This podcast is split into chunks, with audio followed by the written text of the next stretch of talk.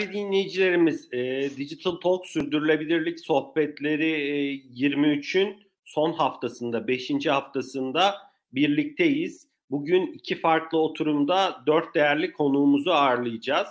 İlk sohbetimizdeki başlığımız, e, odaklanacağımız alan veri merkezlerinin sürdürülebilirliği ve geleceği. Üç değerli konuğumuz bizlerle birlikte. Ben müsaadenizle üç değerli konuğumuzu sizlere tanıtmak istiyorum. E, Meltem Karabulut, Uptime Institute İş Geliştirme Direktörü. E, Meltem Hanım hoş geldiniz sohbetimize. Merhaba Ozan Bey, hoş bulduk. Çok teşekkürler sohbet davetimizi kabul ettiğiniz için. Diğer konuşmacımız Ali Kurtul, e, Türksel Bulut ve Veri Merkezi e, kıdemli müdürü. Ali Bey hoş geldiniz sohbetimize. Hoş bulduk Ozan Bey.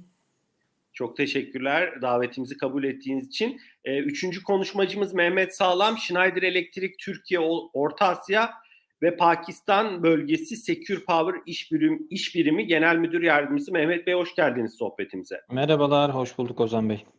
Çok teşekkürler. Müsaadenizle ben birkaç kısa hatırlatmada bulunayım. Sonrasında e, sohbetimize başlayalım.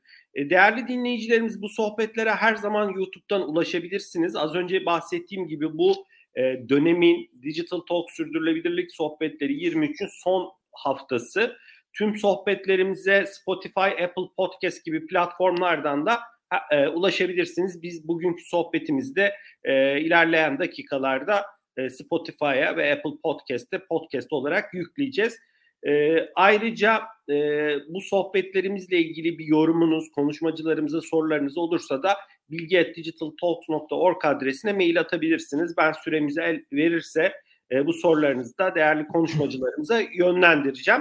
E, bu seride bizleri destekleyen e, değerli sponsorlarımız, elmas sponsorlarımız Aksa Nobel ve Sengoben'e, platin sponsorlarımız Fazla ve sahibinden.com'a ve değerli yöneticilerine de ben teşekkür ediyorum. E, dilerseniz sohbetimize başlayalım. E, Meltem Hanım, Mehmet Bey, Ali Bey. E, dilerseniz Ali Bey sizinle başlayalım. Sonuçta bugün başlığımız veri merkezlerinin sürdürülebilirliği ve geleceği. Dilerseniz biraz bize e, Türksel'in e, veri merkezlerinin Türksel için önemini e, açıklayabilirsiniz. Bundan bahsedebilirsiniz. E, veri merkezlerine Türksel e, ne gibi yatırımlar yapıyor? E, biraz da belki dinleyicilerimizi aydınlatmak anlamında e, sizin sorumluluk alanlarınızla ilgili kısa bir bilgi verebilirseniz de sevinirim. Ben sözü size bırakıyorum Ali Bey. Çok teşekkürler. Ee, ismim Ali Kurtul. Türksel'de veri merkezleri ve e, bulut altyapılarından sorumlu yönetici olarak e, çalışıyorum.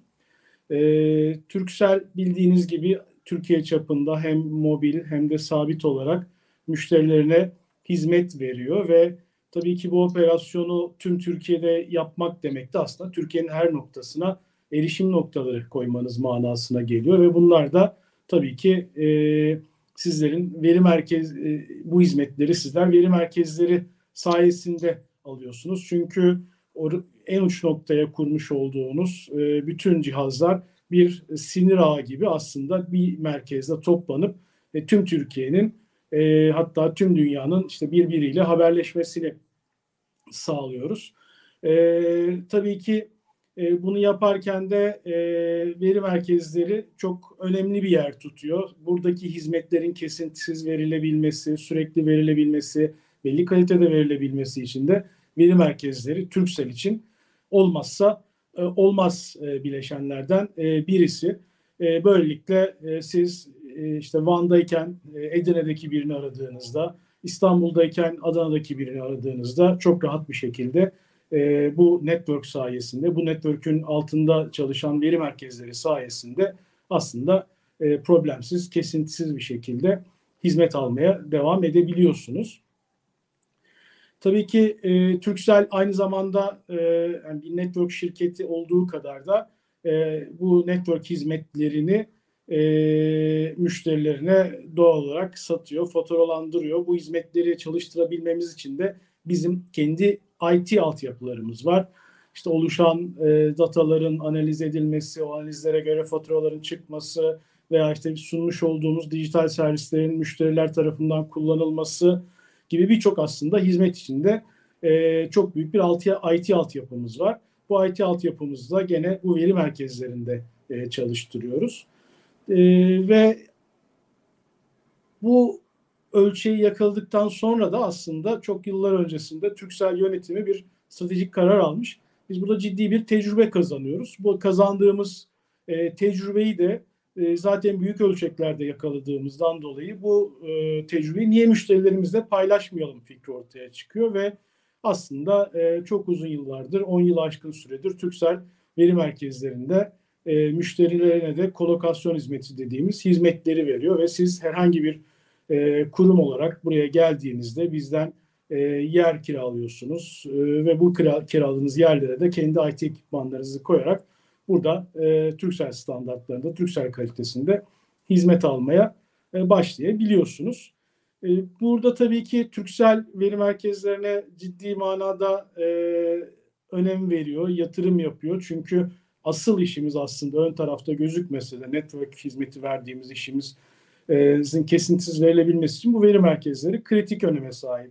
O nedenle 2016 yılıyla başlayan yeni bir sürecimiz var. Bu da e, yeni nesil veri merkezi adını verdiğimiz geleneksel veri merkezlerimizin artık e, yavaş yavaş kapasitelerinin yetmemesi, yeni beklentileri e, daha iyi karşılayabilmek adına yeni nesil veri merkezleri biz tasarlamaya ve bunları inşa etmeye başladık. 2016 yılında da bunun ilk örneğini Gebze'de e, hizmete verdik. E, daha sonrasında 2018 İzmir, 2019 Ankara ve 2021'de de Tekirdağ'da Avrupa Veri Merkezi adını verdiğimiz veri merkezimiz hizmete girdi. Bütün veri merkezlerimiz İzmir hariç modüler yapıda yapıyoruz. Bu ne manaya geliyor aslında? İhtiyaç oldukça ihtiyaç duyduğumuz kadar yatırım yapıyoruz ve e, bu sayede de aslında yatırımımızı daha optimize edebiliyoruz. Tabii ki e, bu büyük ölçüyü işletmek e, önemli bir e, uzmanlık gerektiriyor. Bu uzmanlığı da aslında e, Türksel kendi içinde oluşturuyor, oluşturmaya devam ediyor ve e, bu uzmanlıkla da e, hem yeni veri merkezlerini yapıyoruz hem de yapmış olduğumuz veri merkezlerinde 7-24 e, kesintisiz bir şekilde işletiyoruz. Tabii ki e, bu kesintisizlikten, kesintisizlikle ilgili basit bir örnek vereyim. Şimdi mesela evimizde de hepimiz işte televizyonumuz var, fırınımız var vesaire birçok e, aslında elektrik kullanan ekipman e, kullanıyoruz. E, ne oluyor? Burada işte bir enerji gittiğinde siz sigortanızı, mesela sigortanız attı diyelim veya e, şebekeniz gitti, e, jeneratörünüz varsa jeneratörünüz devreye girdi neredeyse e, en fazla işte televizyonunuzun düğmesine basıyorsunuz. Kaldığınız yerden orada 3-5 saniye ve bir kesinti varsa e, oradaki aradaki yayınları seyredememiş oluyorsunuz. Ve hayatınız devam ediyor. Bu sizin için çok büyük bir problem değil. Ama e, veri merkezlerinde hayat böyle olmuyor maalesef. Kullanmış olduğumuz IT ekipmanları e, çok hassas cihazlar ve sizin orada bir saniyelik bile bir kesintiniz e, arka tarafta e, ciddi manada uzun süreli kesintiler manasına gelebiliyor. Çünkü bu cihazları siz planlı bir şekilde kapatmadığınız takdirde tekrar açılması e, garanti olmuyor. Çünkü çok fazla transaction var. O transactionlar hani bir yerde kesildiğinde o transactionların e, tutarlılığı noktasında sıkıntılar olabiliyor. Veya işte çok ciddi depolama sistemleri, büyük depolama sistemleri kullanıyorsunuz. Bunların yazmasında vesairesinde problem olduğunda siz aslında o bir saniyelik kesintiyi bu sistemlerin tekrar ayağa kalkması ve bunların belli bir sırada ayağa kalkması gerektiklerini düşündüğümüzde her şey yolunda bile gitse e, büyük bir veri merkezinde tüm veri merkezinin ayağa kalkması saatler e, sürebiliyor. Hatta az önce bahsettiğim gibi veri tutarlılığı ile alakalı bir probleminiz varsa veya işte sistemlerin entegrasyonuyla alakalı bir sıkıntı yaşadıysanız da bazen e, bunların e, saatlerden de öte günlerce sürebildiğini de e, gözlemleyebiliyoruz. O yüzden veri merkezleri e, çok e, kritik altyapılar ve buradaki e, vermiş olduğun hizmet, vermiş olduğunuz hizmetin kesintisiz olması hem Türksel için hem de aslında Türksel'in hizmet verdiği müşteriler için de çok e, olmazsa olmaz e, önemli bir e, parametre diyerek ben şimdilik sözümü bitirmiş olayım. Ali Bey çok teşekkürler. E, hakikaten de değineceğimiz birçok konunun e, böyle ufak mesajını da e, noktalarını da belirttiniz. Hakikaten yeni nesil özellikle veri merkezleri ve bu, bunların sürdürülebilirliğini de ilerleyen dakikalarda konuşacağız. Ben çok teşekkür ediyorum verdiğiniz bilgiler için. Meltem Hanım dilerseniz size dönelim. E, Uptime Institute aslında sektörün içinde olan birçok kişinin e, belki de herkesin bildiği bir kurum ama e, bizleri dinleyen belki sektöre biraz daha uzak olan kişilerin aydınlanması için Uptime Institute ile ilgili öncelikle bilgi verebilirseniz sevinirim. E, bir de e, Ali Bey e, veri merkezlerinin önemini çok iyi vurguladı. Hakikaten yani dijitalleşen e, dünyanın e, gizli kahramanları ya da açık kahramanları mı demeliyiz bilmiyorum ama veri merkezleri diyebilir miyiz? Bu konuda sizin yorumlarınız ne olur? Ben sözü size bırakmak istiyorum.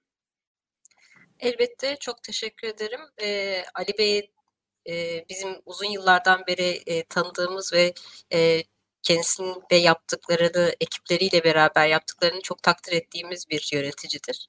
E, ve e, Türksel Veri Merkezlerinin de son e, özellikle son 6 yıldır e, ve daha fazla süredir birlikte çalışıyoruz. E, Uptime Institute e, Amerika merkezli olmasına rağmen globalde e, dijital teknolojilerin ve veri merkezlerinin standardı kabul edilen tier standartını sahibi olan e, bir kurum e, ve bu sene 30. senemizi kutladık. E, ve 30 yıldır da e, tier standartına bağlı olarak veri merkezlerinin tier sertifikasyonlarını e, kendi bünyemizde yapıyoruz ve e, Türkiye'de de bu işin öncüleri olan e, ve neredeyse inşa ettikleri bütün veri merkezlerine tier sertifikası alan kurumlardan bir tanesi de Türksel'dir bu anlamda. E, sektörün öncü oyuncularından olmaları sebebiyle de e, ve aynı zamanda vizyoner yaklaşımları sebebiyle de. Tier standardı aslında kısaca bahsetmek gerekirse şuna dayanır. Veri merkezleri e, Ali Bey'in de söylediği gibi kesintisiz olarak çalışması gereken e, yerlerdir. Yani sizin e, hayatınızda dediği gibi bir saniyelik, iki saniyelik enerji kesintileri sizin için belki çok fazla bir şey ifade etmezken e, bilişim teknolojisi açısından, bilişim sistemleri açısından çok büyük e, arızalara ve kesintilere sebep verebilir. Bu nedenle de veri merkezlerinin hem işletme bakım tarafında hem de kesintisiz çalışma bakımında belli e, derecelendirmeleri bulunmaktadır. Bunlar da bizim tier standartında bahsettiğimiz tier 1, 2, 3, 4 veri merkezleri için de sınıflandırılmıştır. E, ne kadar e, veri merkezi kesintisizliğine ne kadar e, açıksa, e, risk olarak görüyorsa kurum bunu, e, o kadar yüksek seviyede tier standartına uyum sağlamaya çalışmaktadır. E, örneğin e, Türksel Veri Merkezleri tier 3 e, standartındadır. E, burada önemli olan dediğim gibi hem kesintisiz hizmet sağlanması hem de e, bakım yapılabilirliği açısından e, veri merkezlerinin devam etmesi gerekiyor. Çünkü çalışan bir makineye, çalışan sistemlere çalışmayı sınırlandırmadan bakım da yapılması gerekiyor ve burada da aslında işte e, tier standardı devreye giriyor ve herhangi bir sistemde kesinti ve arızaya sebep vermeksizin e, bu cihazların çalışır vaziyette durmaya devam etmesi gerekiyor. Buna da biz e, kesin e, kesintisiz bakım şansı diyoruz. Ee, bunun yanı sıra e, ben bir örnek vermek isterim size. E, bir geçtiğimiz yıllarda bir havayolu şirketinin e, veri merkezlerinde bir kesinti olmuştu. E, ve kesinti sonrasında yapılan basın açıklamasında CEO'nun şöyle bir açıklaması vardı. Ben e, havayolu şirketi yönettiğimi zannediyordum.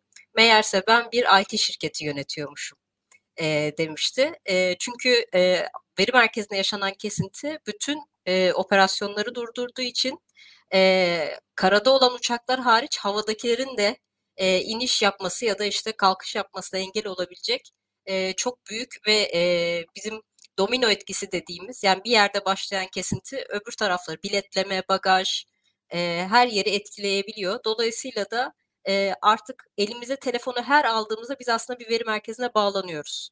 E, bir mail attığımızda veri merkezine bağlanıyoruz. E, ya da işte e, bir e, jenerik olduğu için artık kullanıyorum. Bir WhatsApp görüşmesi yaptığımızda, bir FaceTime yaptığımızda ailemizle, eşimizle e, bir veri merkezine bağlanıyoruz. Dolayısıyla bulut dediğimiz şey aslında gerçekten bir bulut değil.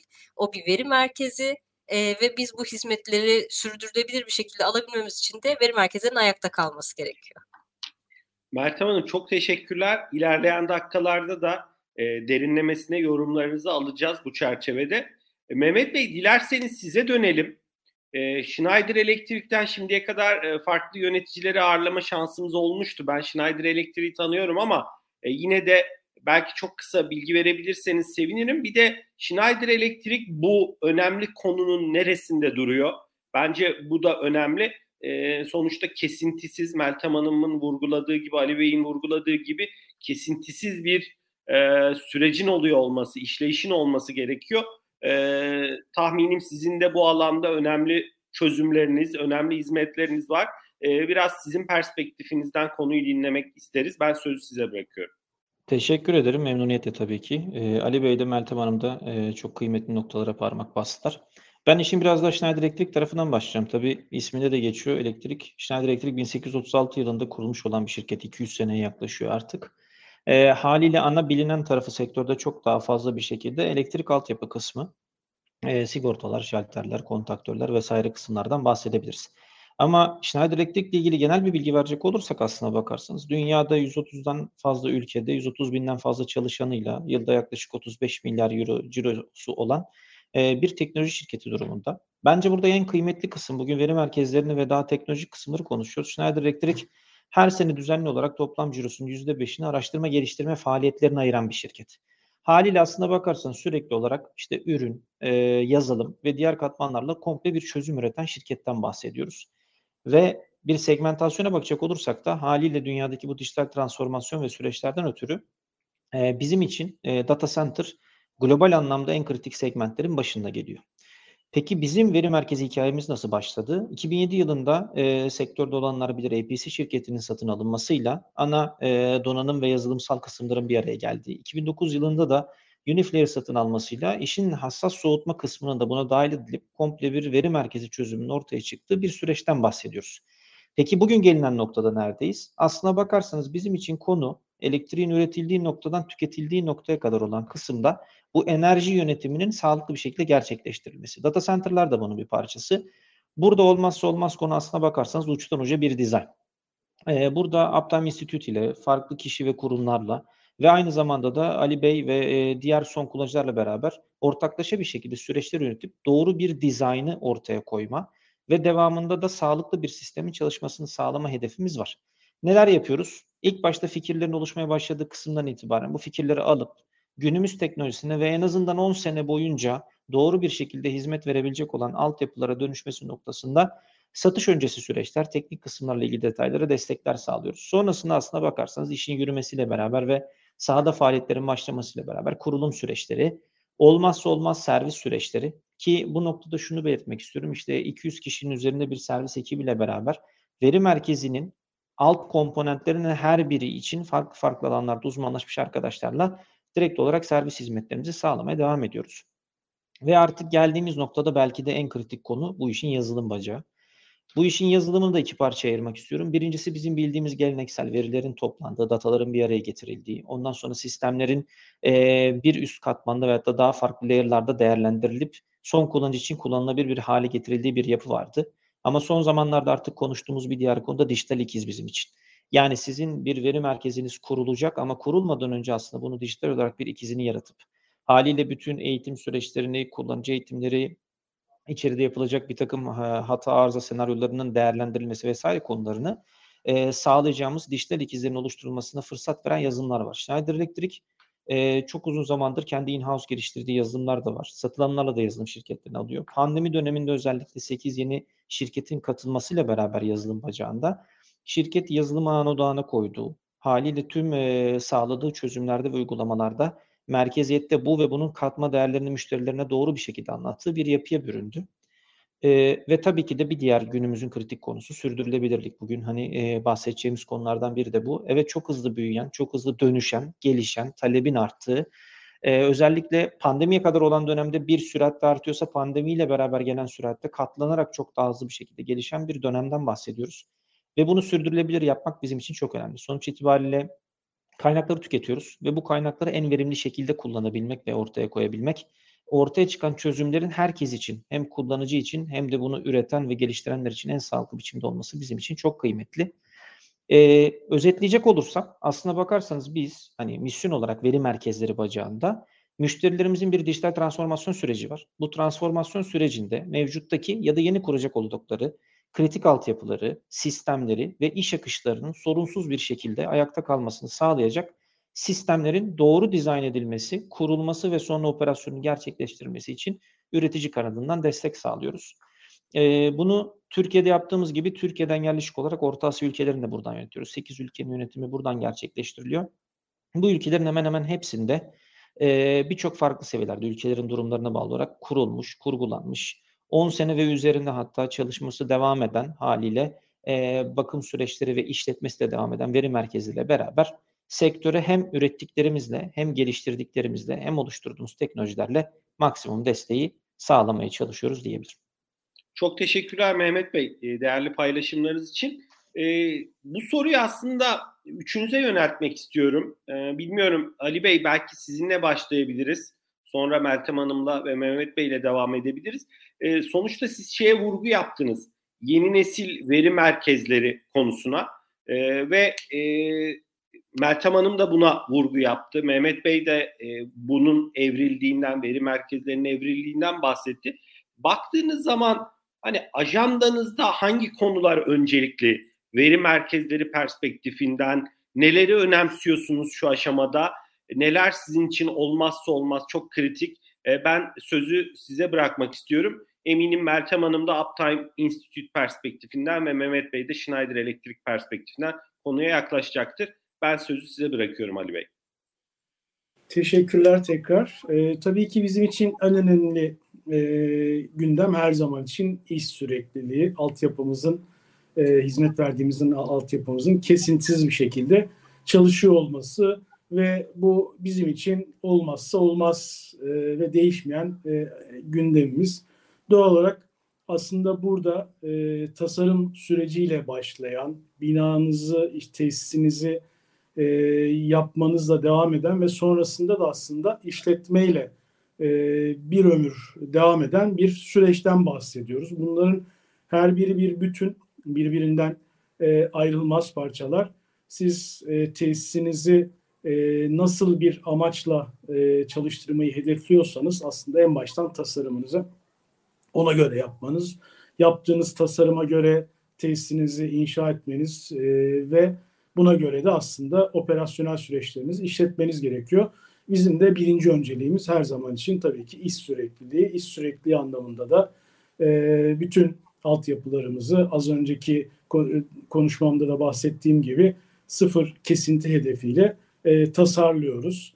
E, tabii ki bunlar yaşayan sistemler, bunların arızaları, bakımları vesaire gibi ihtiyaçları oluyor. Bunları bizim e, hem arıza senaryolarına göre hem de bakım senaryolarına göre bu tesisleri tasarlayıp işletmemiz e, söz konusu. E, tabii ki bunu yaparken de e, sonsuz kaynağımız yok. Hem tasarım esnasında hem de e, sonrasında da bunları bir verimlilik ve belli varsayımlarla aslında hem tasarlıyorsunuz hem de sonrasında da işletiyorsunuz. Burada e, yeni yeni hayatımıza giren bir diğer kavram, kavram da sürdürülebilirlik. E, bu işletmenizi yaparken de aslında bir taraftan da tesisinizin hem e, çevreye hem de aslında e, diğer e, insanlara karşı bir sorumluluğu var. Doğal olarak da biz bunları da e, son yıllarda gündemimize girmesiyle beraber takip etmeye e, başladık. İşte Türksel olarak şu an kullandığımız enerjinin tamamını yenilenebilir enerjilerden e, kullanıyoruz ve bunlar sertifikalandırılmış bir şekilde e, kullanılıyor. Artı Türksel aynı zamanda Türksel'in enerji şirketi var. Enerji üreten bir e, şirket ve e, hem e, güneş enerjisi santrallerimiz var hem de rüzgar enerjisi santrallerimiz var ve bu santrallerle de e, ihtiyaç duyduğumuz enerjinin bir kısmını kendimiz üretiyoruz. Hatta bunu biraz daha ileriye götürüp veri merkezlerimizde güneş enerjisi santralleri kurduk. Ankara Veri Merkezi, Avrupa Veri Merkezimiz ve e, geleneksel veri merkezlerimizden Adana Veri Merkezimizde bu güneş enerjisi santrallerimizi kurduk ve hali hazırda e, kullanıyoruz. Ali Bey o güneş enerjisi santrallerini yakınına mı kurdunuz şeyin e, veri merkezinin? Çatılarına, bahçelerine, çevresine mi? Nasıl orada işleyiş? Ee, bir kısmı çatısına, bir kısmı bahçesine, hatta işte bir kısmını bahçede böyle otopark gibi kullanılan alanların üzerine yapıyoruz ki aynı zamanda ilave bir fonksiyon da e, e, icra ediyor oradaki güneş enerjisi santrallerimiz. Doğal olarak yerimizin müsaitliğine göre Adana'da çatıya montajını yaptık. E, Avrupa ve Ankara Veri Merkezi'nde de bahçemiz müsaitti. Bahçemize e, bunların e, montajını yaptık ve kullanıyoruz. E, ama e, Türksel'in az önce bahsettiğim gibi enerji şirketinin birçok e, yerde e, santralleri var.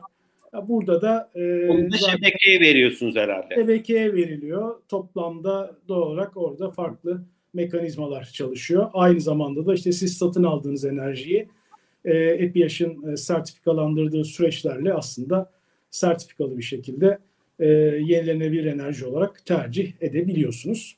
E, ki şu an %100 enerjimizi de e, bu şekilde kullanıyoruz. Hı hı. E, tabii ki e, az önce bahsetmiş olduğum hem e, kesintisizlik, hem verimlilik hem de sürdürülebilirlik perspektiflerinden baktığımızda da e, yönettiğimiz e, altyapıları çok yakından izlememiz ve takip etmemiz gerekiyor. Az önce Mehmet Bey de e, değindi aslında e, konuşmasında. E, buna yönelik de aslında biz çok fazla e, yatırım yaptık, yapmaya da devam ediyoruz. Mesela Gebze örneğimizi verelim. En büyük şu an işletmede olan tesisimiz e, Gebze. Gebze'de 31 bin farklı sensörümüz var ve bu 31 bin sensörle sahadan 240 bin civarında veriyi topluyoruz ve e, bunlarla aslında tesisimizi 7-24 izliyoruz. Buradan trend analizleri yapıyoruz. Bir problem olduğunda haberdar oluyoruz. Herhangi bir ekipmanımızla alakalı bir sıkıntı varsa bunu buradan e, görüp müdahale etme şansımız e, oluyor. E, Ankara benzer şekilde modüler yapıda yaptığımızdan bahsetmiştim. Gebze'de 5 modülümüz de devrede. O yüzden sensör sayısı çok daha fazla. Ankara'da 5 modül tasarlandı. Şu an 2 modül devrede. Orada 12 bin sensörümüz, 90 bin noktamız var. Avrupa 3 modül halinde tasarlanmıştı. Bir modülü aktif 10 bine yakın sensörümüz 60 bin civarında noktayı izliyoruz.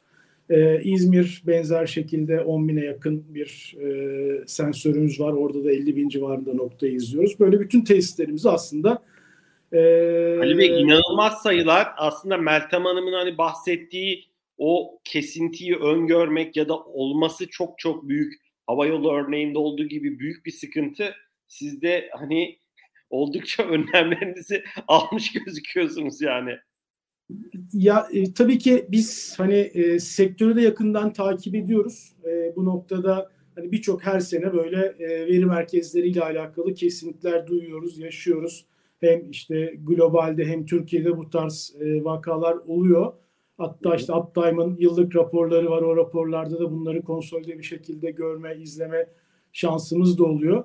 Ee, aslında olay biraz şeyde bitiyor.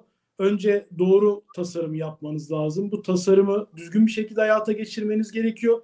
Sonrasında da e, bu İzlemek. tesisi belki 20 yıl, 30 yıl boyunca işleteceğinizi varsayarsak da bunu düzgün bir şekilde işletmeniz gerekiyor. Burada da bu kadar büyük tesisleri e, 7-24 problemsiz bir şekilde işletebilmeniz adına dijital adına da dijitalleşme çok önemli. E, elimizden geldiğince bunu e, her noktaya biz sensörler koyarak dijitalleştirmeye çalışıyoruz. E, ve bu böylelikle de aslında hem e, kesintisizliği hem e, sürekliliği hem de verimliliği yakalama hedeflerimiz var. Mesela e, birçok verimlilik projemizi bu da e, bu yazılımları bunları aslında bu sensörler belli yazılımları besliyor. İşte bunlardan birkaç tanesi Schneider'ın e, yazılımları. Bu yazılımlarla da aslında e, düzenli bir şekilde e, izliyoruz, e, takip ediyoruz ve e, oluşturduğumuz ekranlar var, dashboardlar var. Buralardan hem e, arızalarımızı e, görme şansımız oluyor hem de aslında yaptığımız analizlerle de ee, biraz sonra konu daha da açıldığında örneklerini e, veririm herhalde. Ee, aslında verimlilik hedeflerimize de ciddi manada hizmet ettiriyoruz buradaki altyapılarımıza. Yani doğal olarak aslında kurmuş olduğumuz bu e, teknolojik altyapılarla e, biz tesislerimizin öncelikli olarak kesintisiz çalışmasını ve sonrasında da aslında verimli çalışmasını e, sağlamaya hizmet ediyoruz. Hı hı. Çok teşekkürler Ali Bey değerli paylaşımlarınız için. Meltem Hanım size dönelim isterseniz. Sizin bu noktada yorumlarınız ne olur? Sizin ajandanızda neler var? Sizler e, Ali Bey, yani Türksel gibi farklı değerli iş ortaklarınızla bir araya geldiğiniz zaman neleri konuşuyorsunuz? E, ben sözü size bırakmak isterim. Çok teşekkürler. Ee, aslında Ali Bey e, çok güzel ifade etti. E, iş kesintisiz iş sürekliliği e, veri merkezleri için olmazsa olmaz kural ve her şeyin önüne geçen kural doğal olarak. Ama bir taraftan da e, ekonomik açıdan da bu veri merkezlerinin hem ilk yatırım maliyetlerinin hem de işletme maliyetlerinin optimize edilmesi gerekiyor. Çünkü biz burada bahsettiğimiz yatırımlar e, hem yabancı para birimleriyle e, inşa edilen sistemler bunlar hem de e, çok büyük rakamlara mal oluyor. E, milli ekonomi açısından da çok önemli yer tutan yatırımlardan e, birisidir veri merkezleri. E, Uptime'ın e, uzun yıllardır e, yaptığı kesinti analizleri vardır. Bunlar e, 90'lardan beri yapı, e, bütün e, dünyada basına yansıyan ya da bize e, üyelerimiz tarafından bize iletilen kesintilerin e, bir araya getirildiği bir kesinti kütüphanemiz vardır ve biz orada yıllar içerisinde kesintilerin sebeplerini analiz edip e, yorumlarda bulunup ona göre de servislerimizi değiştirip iyileştiriyoruz. E, bundan 10 yıl öncesine kadar en büyük kesinti sebepleri her hep elektromekanik sistemler üzerinden kaynaklanan kesinti derken e, son 10 yılda bunlar evrilip insan hatasından kaynaklı kesintilere e, dönüşmeye başladı. Çünkü sistemler karmaşıklaşmaya başladı.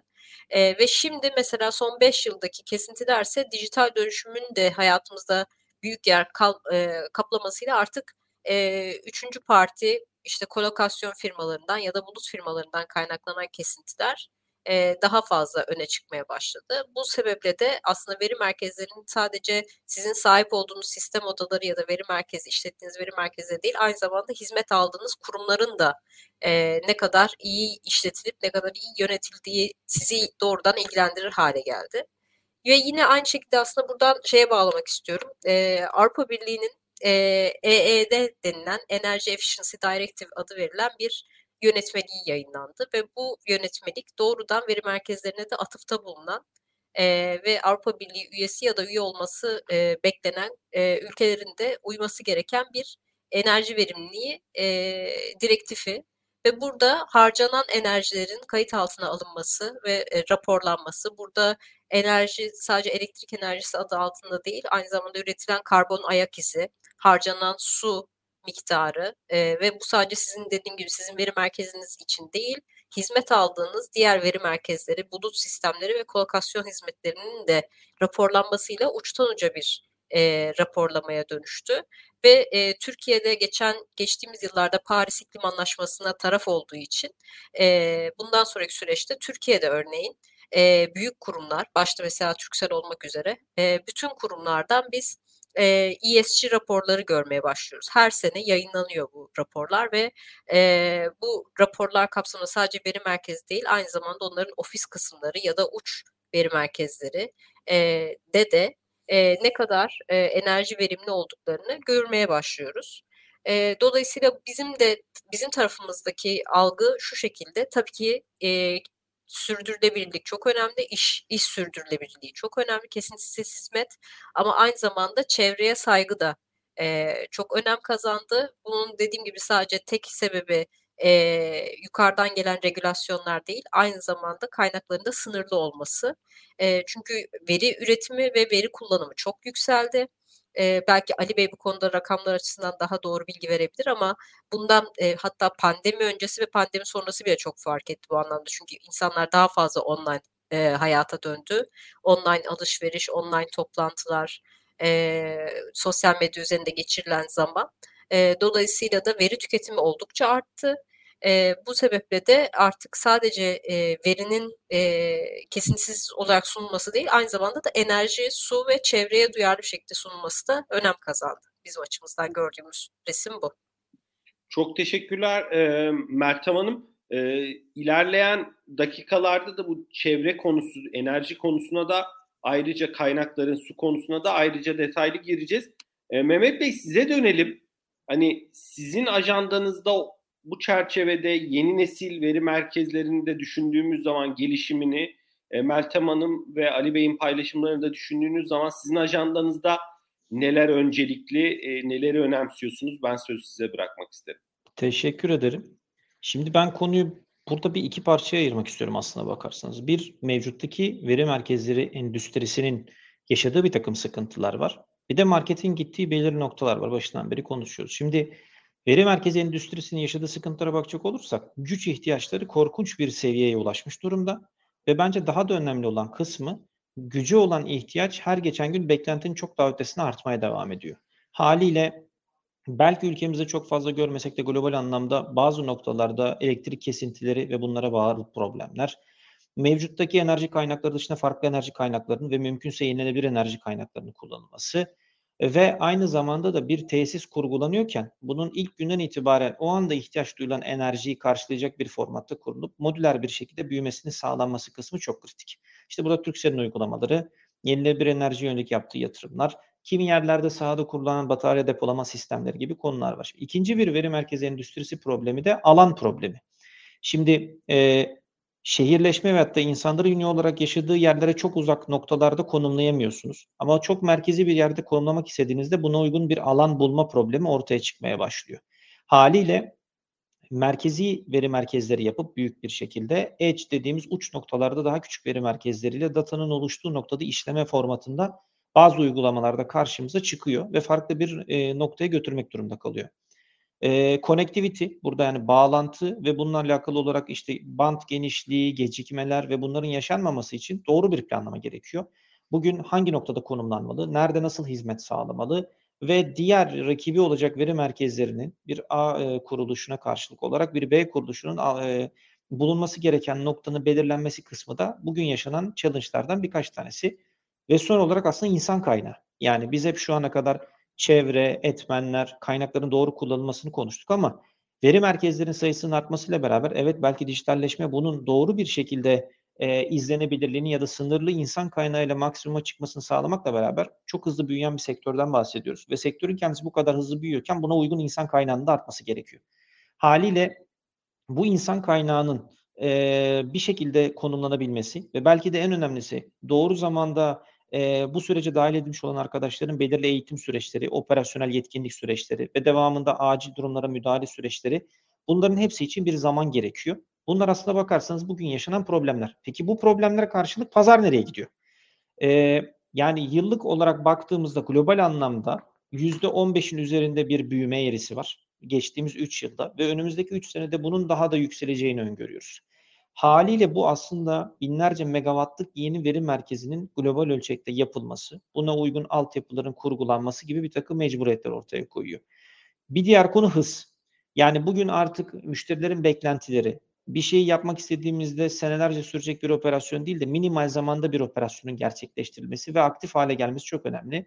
E, Meltem Hanım da Ali Bey de bunu çok iyi biliyor. Yani her bir yeni proje aslında zamana karşı yarış şeklinde gidiyor. Bunun dizaynı da dahil olmak üzere karar verildiği yandan ilk müşterinin e, veri merkezi içerisine yerleşip ekipmanlarını çalıştırabildiği ana kadar kaybedilen her gün totalde bir kayıp olarak görünüyor.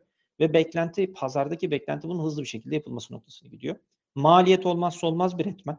Pazarda herkes en doğru çözümü, en optimum çözümü en maliyet efektif şekilde gerçekleştirmeye çalışıyor. Yani megawatt başına düşen maliyetleri düşürmek, doğru çözümleri sağlarken yüksek sürdürülebilir bir sistem kurgularken, kesintisizliği de sağlarken aslında maliyetler anlamında da optimum bir noktaya gelebilmek çok önemli.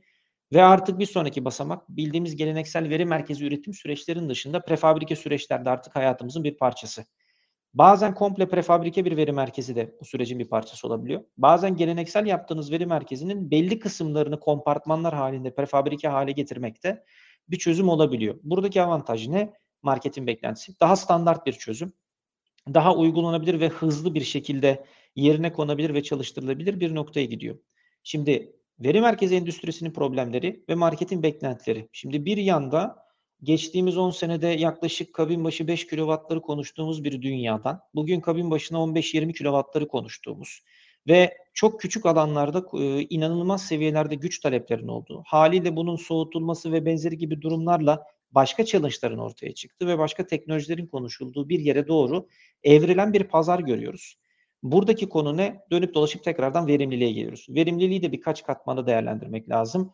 Çözümün ve dizaynın verimliliği ve geleceğe uygunluğu, kullanılacak ekiplerin tekil olarak verimlilikleri ve toplam çözümün aslında verimli olması ve en nokta, son noktada da sağlanan e, ve kurgulanan veri merkezinin toplamda işletme anlamında herkes için operasyonel noktada verimli bir hale gelebilmesi aslına bakarsanız bizim bugün pazarda gördüğümüz konular olarak özetlenebilir. Çok teşekkürler Mehmet Bey. Ben birkaç nokta e, e, noktayı da not aldım. E, Meltem Hanım da mesela insan hatasına vurgu yaptı. Siz de insana yönelik vurgu yaptınız. Sohbetimizin sonlarında da böyle birkaç ekstra e, konuları da bence tartışabiliriz, konuşabiliriz diye düşünüyorum. E, ben e, bu soruyu üçünüze yöneltmek istiyorum. Hani Mehmet Bey belki söz sizdeyken sırayı değiştirelim. Bu sefer hani sizle gidelim isterseniz. Sonra evet. Meltem Hanım ve Ali Bey'e dönelim. E, sonuçta e, biz Meltem Hanım'la da sohbetimizde böyle özel sohbetimizde konuşurken kimi veri merkezleri küçük bir şehir kadar enerji tüketebiliyor sonuçta. Siz rakamlara çok daha hakimsiniz. Yani bir bu enerjinin sürekli burada temin edilmesi gerekiyor. Tabii eminim bir takım e, yedek güç üniteleri vesaire vardır ama onlar da herhalde belli bir süre çalışabiliyor. Sonuçta burada ciddi bir enerji tüketimi var. E, soğutma konusuna ayrı bir başlık. Orada da e, su bildiğim kadarıyla kullanılabiliyor. Farklı teknolojiler eminim vardır. Siz bahsedersiniz. E, ben de hani farklı okumalarımda büyük şirketlerin mesela Microsoft gibi o devasa veri merkezlerini mesela okyanusların altına, denizlerin altına kurduklarını daha rahat soğuması için e, okumuştum. Bilmiyorum bu tarafta trend ne yönde gelişiyor. Biraz buradaki belki teknolojilerden de bahsedersin. Sonuçta şu an şirketler, Türksel gibi önemli veri merkezi işleten şirketler hangi teknolojilere daha fazla yatırım yapıyor? Buradaki enerji kullanımını, su kullanımını e, daha optimum seviyede tutmak için Mehmet Bey bu konuda yorumlarınız ne olur? Ee, şimdi şöyle başlayalım. Hani bence kıymetli bir noktaya değindik. Bundan bir e, veri paylaşmak istiyorum. Bundan 10 sene önce dünyadaki toplam enerji tüketimindeki veri merkezinin payı %1'in altındayken bugün toplamda dünyadaki payı %15'ler seviyesine gelmiş durumda. Veri yani biz bütün payı. Aynen öyle. İnanılmaz. Haliyle şu anda geldiğimiz noktada e, payı her geçen gün artan bir şekilde bu işte özellikle pandemiyle çok hızlanan dijital transformasyon süreciyle beraber de hani hayatımızın her noktasını artık temas eden şu anda yaptığımız bir görüşme gibi e, aslında bakarsanız sürecin bir parçası olan sürekli veri ürettiğimiz sürekli olarak aslında bunu bir şekilde doğru e, e, depolamak durumunda kaldığımız ve e, big data olarak değerlendirdiğimiz durumda bunu doğru işte tasnif edip bunu çıktılarını doğru bir şekilde bir araya getirip önümüze ışık tutabilecek bir hale getirdiğimiz bir süreçten bahsediyoruz. Şimdi e, bu noktaya geçmeden önce de şundan bahsetmek istiyorum aslında bakarsanız. Hani alt komponentler ve güç artışına karşılık biz ne yapıyoruz kısmında. Şimdi Schneider Electric'in Elektrik 4.0 olarak bahsettiği bir kavram var. E, aslına bakarsanız işte e, Meltem Hanım bahsetti Paris İklim Anlaşması ve o, o gelişen süreçlerden. Haliyle dünyadaki kaynakları doğru kullanmak e, kısmı sadece bir iyi niyet değil artık bir mecburiyet. Yani dünyadaki küresel ısınmanın mantıklı makul bir yerde kalması, yaşamın sağlıklı bir şekilde devam edebilmesi, işte kaynaklarımızı daha doğru bir şekilde değerlendirip daha uzun süre kullanabilecek, gelecek nesillere bırakabileceğimiz bir formata getirebilmek için aslına bakarsanız hepimizin üstüne düşen belli başlı konular var. Şimdi veri merkezine tekrardan geri dönüyorum. Ee, güçten bahsettik, soğutmadan bahsettik, enerjinin üretiminden bahsettik. Bunları ayrı ayrı değerlendirecek olursak bence kritik konuların başında evet bu enerjinin sağlanabilmesi ve doğru verimde kullanılabilmesi. Şimdi UPS'ler veri merkezleri için olmazsa olmaz. Kesintisiz güç kaynakları ana e, kritik e, parametrelerden bir tanesi. Bugün e, Schneider Electric olarak patentli bir şekilde %99 seviyesine ulaşmış durumdayız. Yani aslına bakarsanız burada oluşan kayıpları minimize etmek için şirketin çok yoğun bir çalışması ve geliştirdiği ekipmanlar var. Soğutmayı ayrı bir parantez açmak istiyorum. Çünkü soğutma aslına bakarsanız veri merkezi içerisinde tüketilen enerjiden sonra enerjiyi efektif kullanmak için e, yani efektif kullanmanın ölçüm birimi olan PUE'deki en kritik kalemlerden bir tanesi. Yani soğutmayı optimize edip minimum tüketimle maksimum verimi sağlayamadığınız bir durumda aslında totalde verimli bir veri merkezi oluşturma ihtimaliniz kalmıyor. Haliyle işte biraz önce bahsettiğiniz e, Microsoft'un projesi gibi. Yani mevcuttaki soğutmayı herhangi bir kaynaktan değil de okyanus suyundaki kendi haliyle oluşmuş olan e, soğuk sudan ve buradan sağlamak ya da mevcuttaki sistemlerin doğru mevsim koşullarında ya da doğru coğrafyalarda doğru bir yere gelmesini sağlamak. Yani coğrafi olarak kendiliğinden soğuk bir e, iklimde yaşıyorsanız buna uygun çözümlerin kurgulanması ama çok e, e, sıcaklık anlamında yüksek sıcaklık olduğu iklimlerde de buna uygun bir şekilde çözümlerin sağlanabilmesi kısmı çok kritik. Artık burada e, e, liquid cooling olarak adlandırdığımız hani daha sıvı soğutmalı sistemler de hayatımıza daha fazla girmeye devam ediyor. Bugün hala e, hava soğutmalı bir takım yapılar kullanmakla beraber geleneksel yapılarda bu da hayatımıza giriyor. E, güç kısmı yani enerji üretim kısmı artık hani yerinde üretim, yenilenebilir kaynaklara mümkünse orada erişim ve bunun devamı ya da eğer orada çözülemiyorsa mümkün olan en yakın yerde bunu gerçekleştirip bunun devamını getirebilmek ve aslında her kurduğumuz yeni veri merkezinde bu toplamdaki %15'liğin üzerine ilave bir şeyler katmamak üzerine bir motivasyon da var. Haliyle bunu da sağlamamız gerekiyor. Şimdi bunların hepsi aslına bakarsanız yazılımsal, özür dilerim, donanımsal komponent bacağı. Buradaki bence kritik konu bunun yazılımla doğru entegrasyonu. Ee, Ali Bey çok güzel örnekler verdi. Evet bizim için de Turkcell'de kurguladığımız sistemler ve kullandığımız altyapılar bir global best practice durumda. Çünkü çok farklı sahalardan, çok farklı şartlarda çalışan ortamlardan farklı datalar toplayıp farklı müşteri tiplerine yönelik bir takım analizleri Turkcell gerçekleştirebiliyor. Ee, bizim için de çok kritik bir nokta. Haliyle hangi ekipmanım var? Bu ekipmanım e, doğru bir şekilde çalışıyor mu? Ben gerçekten doğru bir verimlilik noktasına ulaşabildim mi, ulaşamadım mı kısmını değerlendirmek çok önemli. Biz bunu aslında bakarsanız dört bacakta şöyle değerlendiriyoruz. Onu söyleyebilirim. Birincisi bağlanabilir ekipmanlar olmazsa olmaz. Artık gelişen noktada bizim özellikle Schneider Electric olarak herhangi bir ürün ailesi içerisinde bağlanabilirliği olan yani connected olmayan bir ürün üretim senaryomuz artık mevcut değil. Tamamen ürünlerimiz hepsi connected noktada. Şimdi siz orada bunu bağlanabilir bir ekipman haline getirdiniz. Buradaki ikinci kritik basamak bu datayı doğru bir şekilde toplayıp belirli bir şekilde bir araya getirip anlamlı bir ekran haline, anlamlı bir bilgi seti haline getirebilmek. Bunlar zaten aslında geleneksel uzun zamandır gerçekleştirdiğimiz konular. Bunun bir üst katmanına geçmiş durumdayız şu anda.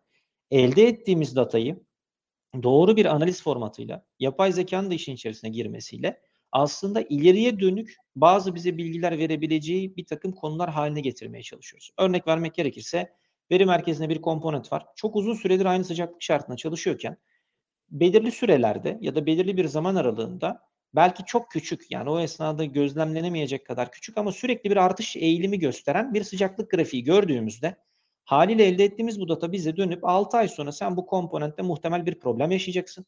Bunu yaşamadan önce burayı incelemende fayda var. Problem olabilir ya da olmayabilir şeklinde bazı geri dönüşler var. Aslında bu dördüncü basamakta bizim artık orada harekete geç. Bununla ilgili proaktif bir yaklaşımda bulun. Yani arıza olduktan sonra düzenlemek değil, tamamen olmadan önce bunu gerçekleştirmek üzerine kurgulanmış bir sisteme doğru gidiyoruz. Haliyle sektörün çok hızlı evrimleşmesi ve geldiğimiz noktada taleplerin çok yüksek noktaya gelmesi burada bize çok fazla süreler bırakmıyor. Çok hızlı aksiyonlarla, çok hızlı gelişmelerle bunu yapmak durumundayız. Burada belki biz üretici olarak son kullanıcılar özellikle bizim için bulunmaz bir kaynak. Çünkü bir sistem kurguluyorsunuz, bir öngörünüz var, bir dizaynınız var. Ve bu dizayn durumuna karşılık sahada bir realite var. Yani siz dizayn ederken öngördüklerinizi Ali Bey'in dediği gibi doğru kurgulamak uygulamak çok önemli. Ne kadar doğru uygulayabildiğinizi görüp buradan çıkarımlar yapıp hem yazılımsal hem donanımsal hem de totalde dizayna etki eden aslına bakarsanız yapılara çevirip gelecekte daha doğru adımlar atmak bizim için şu anda öncelik olarak beğenebilirim.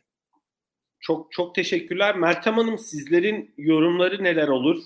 Ee, özellikle bu arada şeyi de e, ayrıca hani belki siz vurgularsınız. Uptime e, yani sizinle sohbetimizde siz belirtmiştiniz.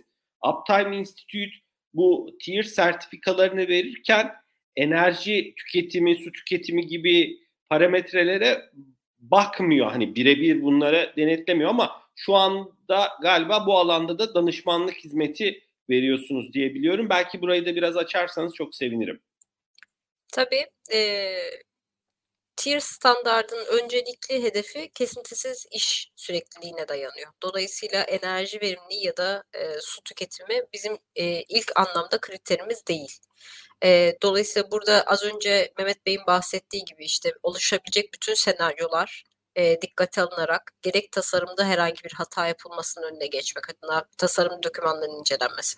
Sonrasında inşaat tamamlandıktan sonra sahada gidip yerinde testlerin yapılarak veri merkezinin ömrü boyunca ki bu biz ortalama veri merkezi bina ömürlerinde 20-25 yıllardan bahsediyoruz. E, çok uzun bir süre. Yaşanabilecek bütün senaryolar, bütün kesinti senaryolar, arıza senaryolarına yönelik testler yapılarak daha ilk günden herhangi bir sıkıntı varsa bunların tespit edilmesi sağlanıyor. Üçüncü aşamada da operasyonel tarafta bahsettiğim gibi en fazla kesinti riskinin olduğu operasyonel hatalardan dolayı e, yaşanabilecek sıkıntıları da öngörmek adına e, bizim operasyonel sertifikasyon, operasyonel sürdürülebilirlik sertifikamız olan TİKOS sertifikasının yerinde incelemelerini yapıyoruz ve orada veri merkezinin bakım ve işletme te, e, tesisinde çalışan e, bütün personelin e, davranışlarını, bakım faaliyetlerini, e, yaşanabilecek arızalara karşı aldıkları önlemleri e, ve işte mesela Mehmet Bey'in örnek verdiği gibi proaktif yaklaşımda trend analizleri yaparak e, bir cihazda bir sıkıntı varsa bununla ilgili bir ne, nasıl önlem alınıyor? E, ve bunu sadece kurum e, kurum baz, kişi bazında değil kurum bazında bu e, yaklaşımı nasıl ele alıyorlar? E, ve e, harekete geçiyorlar buna bakıyoruz. Ama tabii bu dediğim gibi iş sürekliliği açısından tier standartının gerektirdiği bir e, koşullar ve bunun karşılığı. Ama öbür tarafta da e, bizim e, stratejik danışmanlık adı altında kurduğumuz yeni bir departmanımız var ve burada da hem e, dediğim gibi farklı farklı kurumlardan hizmet alan e, son kullanıcılarımız var. Bunlar işte bulutlardan, bulut hizmeti alan, kolokasyon hizmeti alan ya da kendi veri merkezi, birkaç lokasyonda veri merkezi olan e, kurumların e, biz bu yedekli altyapıyı kullanıyoruz ama acaba e, yazılım seviyesinde ya da network seviyesinde herhangi bir sıkıntı yaşıyor muyuz? Bunların e, üçüncü parti bir bağımsız kişi tarafından değer, değerlendirmesini talep ediyoruz diyen müşterilerimiz var. Bunlar için bizim bir inceleme ve e, analizlerimiz var. Onun yanı sıra da ESG tarafında e, yeni hizmete sunduğumuz danışmanlıklarımız var. Kurumların özellikle ve dijital dönüşüm tarafında e, ki veri e, veri merkezleri ve kullandıkları bulut ve kolokasyon hizmetlerindeki e, enerji verimliliği hesapları ya da dij- tamamen e, yeşil enerjiye yönelik e, aldıkları e, önlemlerin e, hangi seviyede olduğunu e, ele aldığımız e, çevresel sürdürülebilirlik danışmanlıklarımız da var. E, dolayısıyla sadece tier standardı açısından değil, e, regülasyonların ve trendlerin getirdiği e, farklı konularda da Uptime Institute olarak e, globalde e, başka hizmetlerimiz de bulunuyor. Hı hı. Çok teşekkürler Meltem Hanım. Ee, dilerseniz Ali Bey'e e, yani ekleyeceğiniz bu noktada bir şey yok diye anlıyorum herhalde. Ali Bey size dönelim. Sizin ajandanızda neler var? Sonuçta e, çok önemli veri merkezleriniz var. Gitgide de yatırımlar yapıyorsunuz e, biraz hani şeyden bahsettiğiniz sohbetin başında kimi güneş ve rüzgar enerjisi santrallerinin kurulumundan ama onun dışında daha az elektrik tüketilmesi, daha az soğutma mesela soğutmaya yönelik bize ne gibi örnekler vermek istersiniz? Ben sözü size bırakmak istiyorum. E, tabii ki e, toplantının başından beri de söylüyoruz. Veri merkezleri çok fazla enerji tüketiyor ve bu tükettiğiniz e, enerji de e, her geçen gün artıyor. Hmm, şöyle örnekler vereyim. Mesela Turkcell'in tüm veri merkezleri alt, artı erişim noktalarında harcadığı enerji şu an için hani bizim yaptığımız kaba hesaplarla 75 bin tane konutun tükettiği enerjiye eşdeğer bir enerjiden e, bahsediyoruz.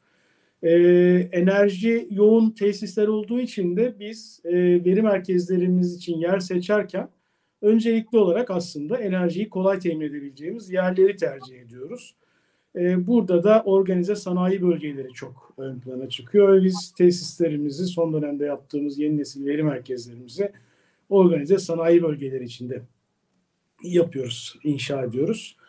Ee, ki Ali Bey, oraya zaten bir enerji altyapısı mı kurulmuş oluyor o organize sanayi bölgeler için? Yani hazır bir yatırım yapılmış. Doğal olarak oranın evet. altyapısı sağlam olduğu için mi?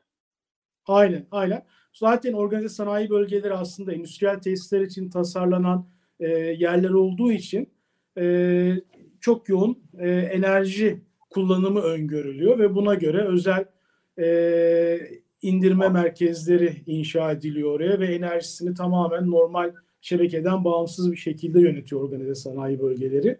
Biz de bu organize sanayi bölgeleri içinde yerimizi alıyoruz ki bu tarz endüstriyel tesislerin olduğu bir e, yerde e, tesisimizi işletme, işletiyoruz.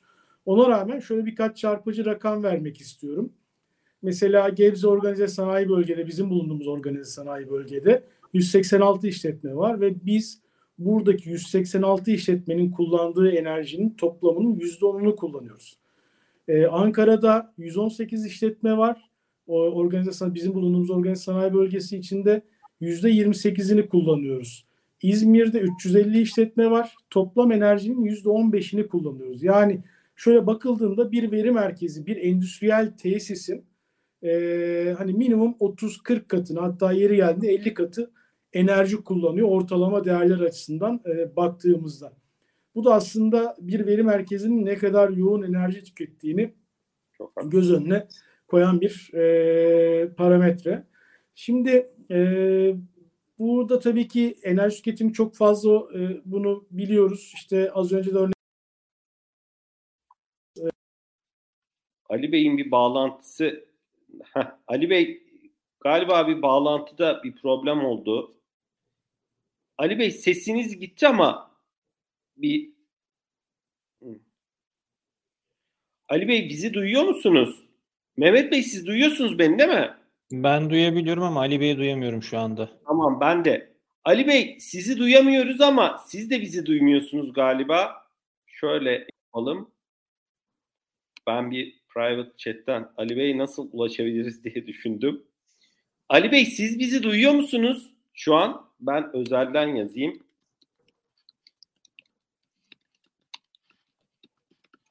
Şöyle buradan. Ya da şöyle tekrar bir Ali Bey'i müsaadenizle tekrar alıp şöyle evet seç dedim.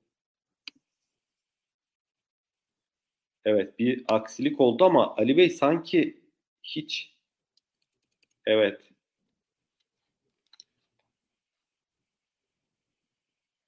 Ali Bey şu an sizi duyamıyoruz ama siz bizi duyuyor musunuz? Ben şöyle yapayım en iyisi. Ali Bey'i bir e, stüdyodan alayım. O tekrar bağlanacaktır zaten. E, şöyle yapıyorum. Okeydir. Ben hatta yani kusura bakmayın değerli dinleyicilerimiz bu tip e, teknolojide bu tip şeyler olabiliyor tabii ki konuştuğumuz gibi. Ali Bey de bağlanacaktır diye tahmin ediyorum. Ben kendisine de yazayım. E, dilerseniz e, bu esnada e, Mehmet Bey e, ve Meltem Hanım ben size döneyim. Ben demin e, bir not almıştım. Siz Meltem Hanım şeye vurgu yaptınız. E, insan konusuna vurgu yaptınız. Yani insan hatasının hatalar içinde üçüncü partiye doğru, üçüncü partilerin hatalarının daha ağırlık kazandığından bahsettiniz. Orayı ben biraz belki açmanızı isteyeceğim. Bu esnada Ali Bey bağlandı. Ali Bey duyuyor musunuz? Duyuyorum. Çok pardon. Ne oldu? Ya anlamadım. demin demin e, teknik belki bence yazılımsal yani enerjiyle ilgili, veri merkeziyle ilgili bir problem yoktu. Muhtemelen e, kullandığımız platformla ilgili bir yazılımsal problem oldu. Sizin sesiniz gelmedi. Siz de bizi duymadınız galiba. Çok güzel anlatıyordunuz. En son nerede kaldınız? Ben onu söyleyeyim. Belki devam edersiniz. Tabii ki. Ee, sanayi e, merkezlerinin içinde kurduğunuzdan ve çok yoğun orada yüzde on beş, yüzde yirmi İzmir'den e, farklı Gebze'den örnekler verdim. Tam oradaydık Ali Bey. E, ben sözü size bırakayım. Tamamdır. E, o zaman e, işte belirttiğim gibi aslında veri merkezlerinde işte bu e, platformunda kullandığı gibi aslında işte siz Facebook'a girdiğinizde, Instagram'a girdiğinizde veya herhangi bir iş amaçlı uygulamaya girdiğinizde arka tarafta veri merkezlerini kullanıyorsunuz ve bunların da her biri aslında bir IT veya network ekipmanı üzerinden geçiyor. Siz Amerika'daki bir data center'dan bir YouTube videosu bile izliyor olsanız o veriler işte Turkcell'in veri merkezlerinden geçiyor ve aslında e, arka tarafta bir enerji tüketimi manasına geliyor. E, tabii ki veri merkezinde e, bu tarz e, bir aktif ekipman dediğimiz ekipmanlar var. Bunların tükettiği enerjiler var. Bir de tabii ki bu ekipmanları desteklemek için sizin kullandığınız e, iklimlendirme cihazları, işte kesintisiz güç kaynakları, trafolar ve benzeri aslında birçok destekleyici ekipman var ve bunların da bir enerji kaybı ve e, tüketimi e, söz konusu oluyor. Burada da data center sektöründe e, PUE ve VUE diye tabir edilen Power Usage Effectiveness ve Water Usage Effectiveness gibi iki tane kavram var yaygın bir şekilde kullanılan. Özellikle PUE uzun yıllardır kullanılıyor. VUE de son yıllarda hayatımıza girdi. E, önemini her geçen gün arttırıyor, arttırmaya devam ediyor. Doğal olarak hani sizin ne kadar verimli enerji kullandığınızı, tükettiğinizi ölçmenize yarayan parametre. Aslında formülde çok basit. Sizin toplam bir tesisinizin gücü var. Buradaki hem içindeki aktif cihazların kullandığı, IT ekipmanlarının kullandığı bir güç var. Hem de az önce bahsetmiş olduğum iklimlendirme ve e, diğer e, altyapıların e, kayıpları e, söz konusu.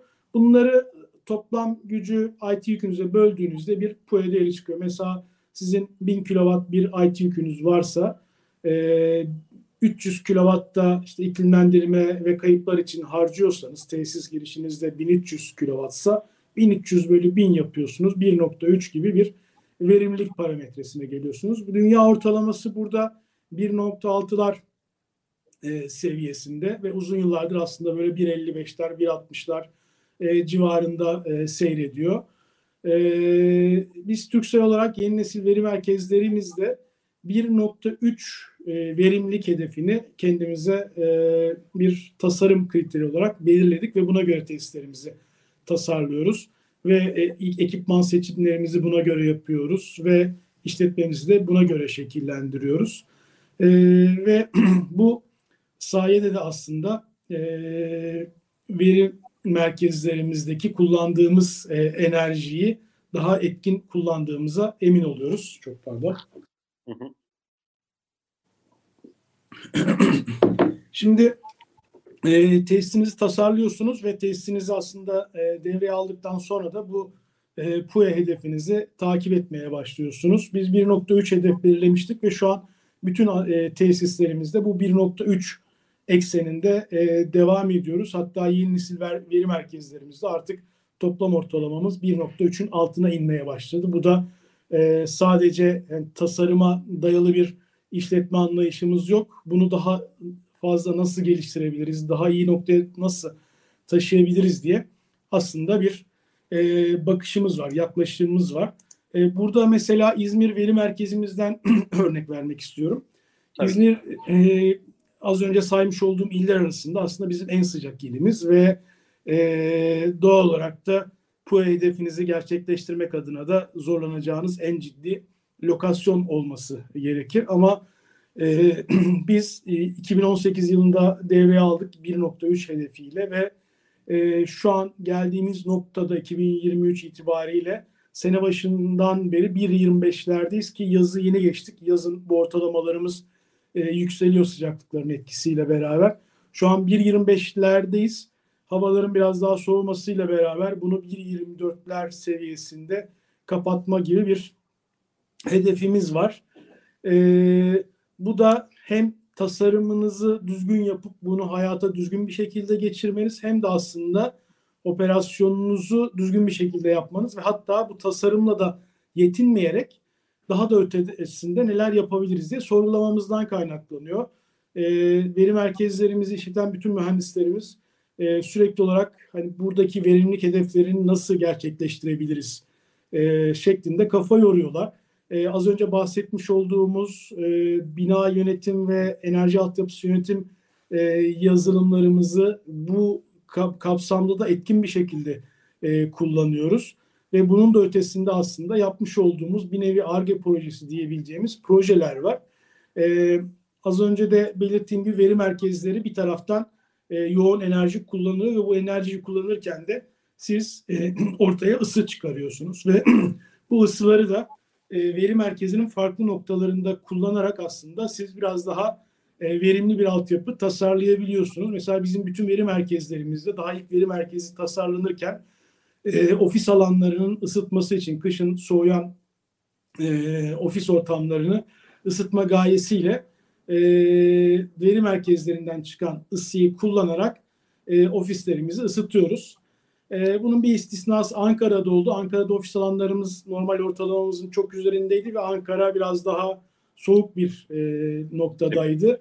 Ve tesis özellikle ilk başladığında bir anda böyle tam güce ulaşamadığından dolayı bir arada e, şey olacaktı ne diyelim e, birkaç yıllık bir tesis ıslamadığınız dönem olacaktı. O yüzden doğal gazlı bir e, altyapımız var Ankara'da ama Gebze, İzmir ve Avrupa Veri Merkezi'nde tamamen hiç dışarıdan enerji desteği almadan ofis alanlarımızı biz e, veri merkezinden kazandığımız ısıyla ısıtabiliyoruz.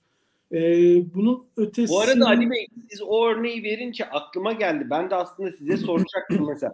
Buna da biraz galiba simbiyotik ilişki de denilebiliyor. Hani başka bir şimdi sizde şeyde olduğunuz için sanayi bölgelerinde farklı bir e, üreticinin belki bir atığı ya da bir e, çıktısı başka bir e, üreticinin girdisi olabilir. Mesela bu soğutmada kullanılan aslında suyu e, ısıtıp mı şeye sistemlere yayıyorsunuz mesela şeyle ilgili ısıtmayla ilgili. Yani sonuçta eğer su kullanıyorsanız bilmiyorum soğutma amacıyla nasıl işliyor orada ama o ısınan su da aslında ciddi bir değeri olan bir e, ürün diyebiliriz aslında. Hani e, biraz belki orayı açabilirseniz çok sevinirim.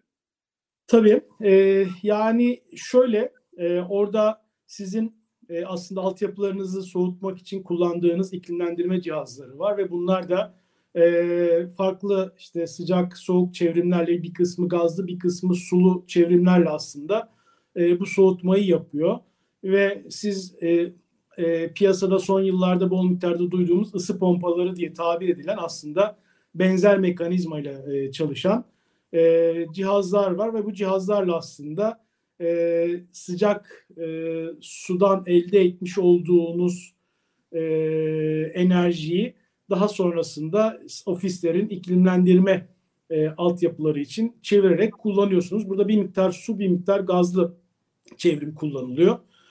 Ee, bir diğer nokta da aslında bu global olarak da tüm dünyada tartışılıyor. Bunun da işte belli örnekleri var ama gerçekten kolay örnekler değil. Ee, işte bir veri merkezinin işte çevresindeki evleri ısıtması veya çevresinde bu enerjiye ihtiyaç duyan sanayi tesislerine işte sıcak suyu vermesi gibi. Ee, biz açıkçası daha o noktaya gelemedik. Bunlar biraz daha belki e, sektörün ve e, bizim olgunlaşmamızla olabilecek e, konular. Ama hani e, kendi aramızda bunu tartışıyoruz, tartışmaya da başladık. Fakat en azından kendi ürettiğimiz ısıyı kendimiz yani nasıl kullanabiliriz diye bakıyoruz. Mesela bir diğer örnek de gene İzmir'de uyguladığımız şu an Ankara'da da e, pilotunu yapıp yaygınlaştırmaya e, başlayacağımız bir çalışmamız var. O da e, burada kullanmış olduğumuz tabii ki altyapılarımızın önemli bileşenlerinden birisi de jeneratörler. Jeneratörler de bir enerji kesintisinde hızlı devreye girebilmesi adına ve oradaki o mekanik altyapıların zarar görmemesi adına sürekli olarak aslında siz orayı 40 derece civarında işte 35-40 derece civarında tutmanız gerekiyor ki e, jeneratörün ısısını jeneratörler bir kesinti anında birkaç saniye içinde devreye girebilsin ve devreye girdiğinde de e, kendi içindeki o mekanik altyapılar zarar görmesin. Bunu sağlayabilmek için de aslında jeneratör üreticileri size e, bildiğiniz e, e, resistanslı hani evlerimizde vesaire falan olan resistanslı ısıtıcıların bir benzerini çözüm olarak e, sunuyorlar. Biz e, ilk İzmir Veri Merkezi'nde yaptık. İşte bir nevi ARGE çalışması dediğim çalışmaların e, bir örneği bu. İlk İzmir Veri Merkezi'nde yaptık bunu ve e, şu an oradaki 11 jeneratörümüz bu şekilde e, kendi altyapılarımızda kullanmış olduğumuz mesela işte UPS'ler çalışırken e, az önce Mehmet Bey de bahsetti. E, Ali Bey'in gittim mi şu an? Geliyor mu sesim? Geldiniz Ali Bey, geldiniz gayet güzel. Tamam. Bu arada ufak bir hatırlatma yapayım. Süremiz bir saatti. Olcay Bey'i de arkada tamam. görüyorum ondan ben önceden rica etmiştim. Bir ekstra 10 dakika daha hani rica ediyoruz. Ee, hani bir 10 dakika içinde e, toplam sohbetimizi birlikte sonlandırabiliriz. Ben Olcay Bey'den de özel rica etmiştim bu etkinlik öncesi. Buyurun Ali Bey söz sizde. Tamam. E, çok hızlı o zaman son bölümü toparlayayım. E, sözü bırakayım. E, burada yaptığımız çalışmayla aslında UPS'ler e, az önce bahsettiğim gibi bir enerji üretiyor. Burada elde ettiğimiz enerjiyi iki farklı metotla aslında e, projelendirerek e, jeneratörlerimize ısı olarak e, ilettik, kullanıyoruz. Ve böylelikle de aslında e, İzmir'de az önce bahsetmiş olduğum o 1.30 değerlerini çok daha İzmir gibi sıcak bir iklimde çekmeyi e, çekmeyi başarabildik. Ve bu tarz çalışmalarımız e, bahsettiğim gibi aslında bütün veri merkezlerimizde e, farklı örnekleri var. Bitmek bilmeyen bir şekilde devam ediyor. E, Ali Bey çok teşekkürler. Gerçekten çok değerli örnekler, değerli vaka incelemeleri var. Umarım ilerleyen dönemde daha da detaylı bunları tartışırız. E, dilerseniz son bir tur daha birlikte yapalım. Hani e, bir 10 dakika Olcay Bey'den de ben rica etmiştim. Önceden de belirttiğim gibi. E, e, Meltem Hanım siz şeye vurgu yaptınız. Üçüncü parti yani kesintilerde üçüncü partilerden kaynaklanan problemlerin ön plana çıktığına bir de tabii insan hatasına vurgu yaptınız. Aslında Ali Bey de Mehmet Bey de insanın ekiplerin, doğru ekiplerin doğru şekilde hareket etmesi aslında siz de buna vurgu yaptınız. Oradaki personelin yetkinliği ve işe olan bağlılığına. Biraz dilerseniz burayı açabilir misiniz? Yani üçüncü partiyle neleri kastediyorsunuz? Ee, bir de insan tarafında gördüğünüz trend nedir? Hakikaten yani sonuçta Uptime Institute global bir e, yapı. Biraz orada çok mu global ölçekte bir e, eksik var? Eksik varsa hangi alanlarda var? E, bu da bence işin sürdürülebilirliği anlamında önemli. E, ben sözü size bırakmak isterim. Sonra e, dilerseniz de e, hani ekstra bir ekleyeceğiniz bir yorum olursa bugünkü konuştuğumuz çerçevede onları da almak isteriz.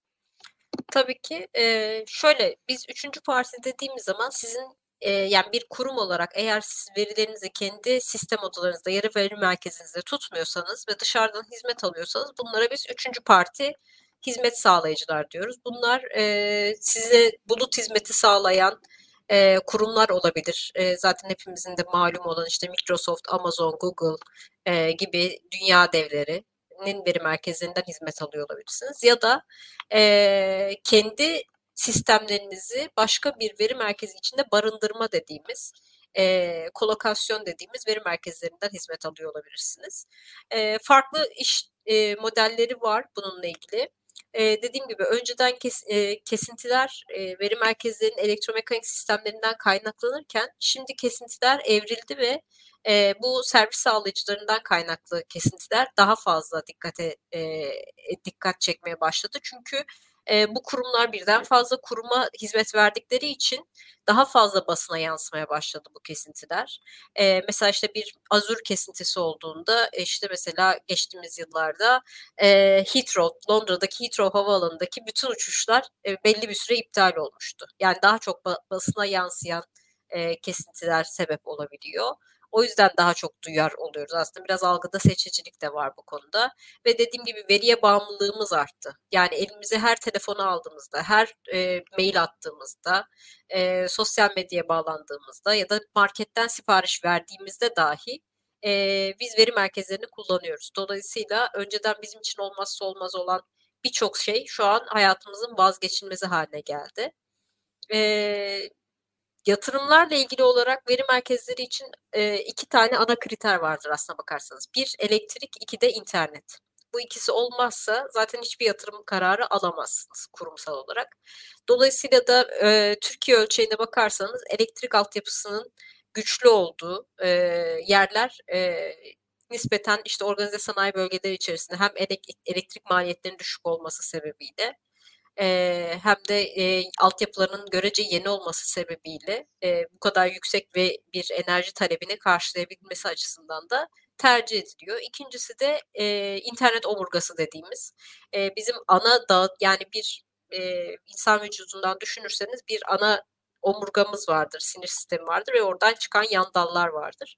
Bu ana omurgaya ne kadar yakın olursanız veri iletimi o kadar güçlü olacaktır.